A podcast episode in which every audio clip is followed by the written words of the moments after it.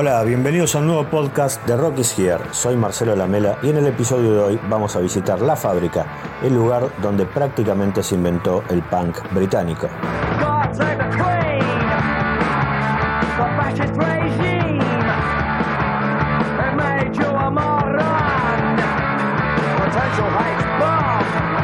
Kings Road es una de las calles más importantes de Chelsea y de Fulham, dos barrios exclusivos del oeste londinense. Es una zona elegante con tiendas de alta moda frecuentadas por la nobleza y por las estrellas del mundo del espectáculo. Allí, en el 430 de Kings Road, se hallaba la boutique que fuera propiedad de Malcolm McLaren, músico y empresario, manager de los Sex Pistols.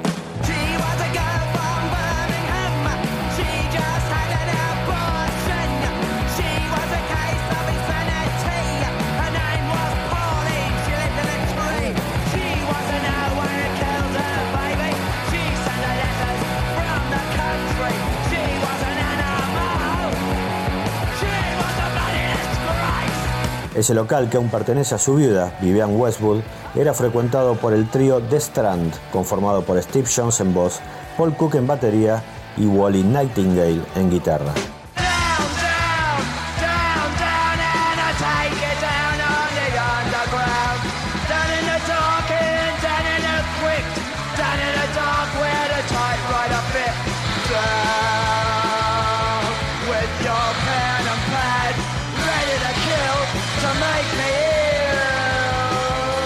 La boutique en algún momento se llamó Too Fast to Live, Too Young to Die y vendía ropa fetichista, casi sadomasoquista. Poco a poco se fue transformando en un exitoso local de ropa más rockera, prototipo del punk.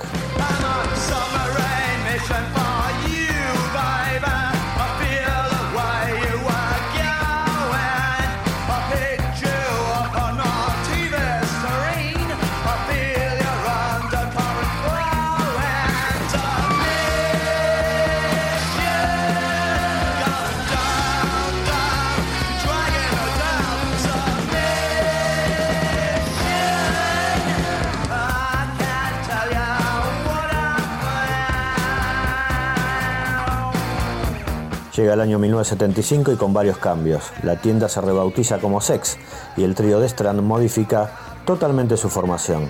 McLaren, ya como manager de la banda, impuso a Glenn Matlock como bajista.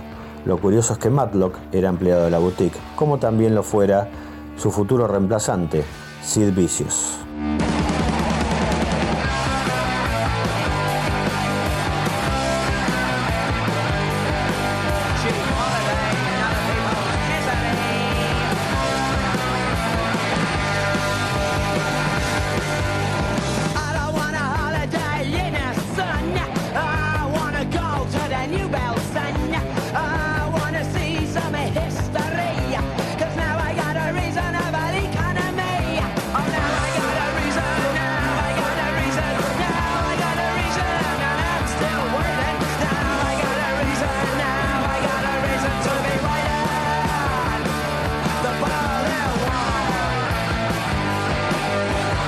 Pero faltaba encontrar al cantante y fue un asistente de McLaren llamado Bernard Rose, futuro manager de The Clash, quien sugirió probar a un chico de apenas 19 años que frecuentaba el negocio.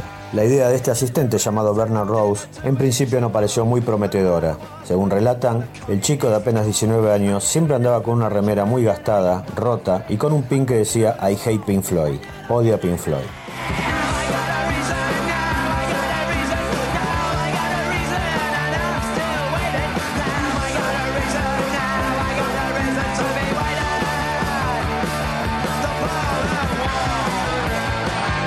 Lo convocaron a una audición pese a que nunca había cantado en público y el resultado, como era de esperar, no fue muy bueno. Pero claro, tenía el pelo teñido de verde y mucha actitud.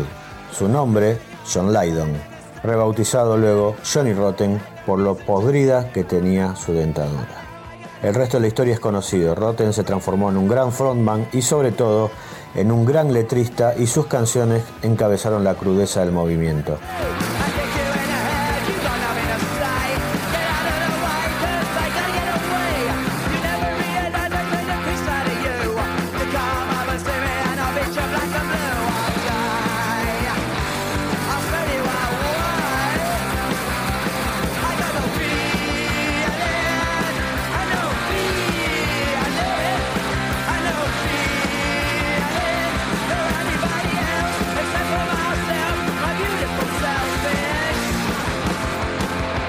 Para visitar hoy el lugar puedes llegar en subte con la línea District, La Verde, y bajarte en la estación Fulham Broadway. A pocas cuadras vas a distinguir el reloj que está en el frente del local y que tiene una particularidad. Sus agujas giran en sentido contrario a los relojes convencionales.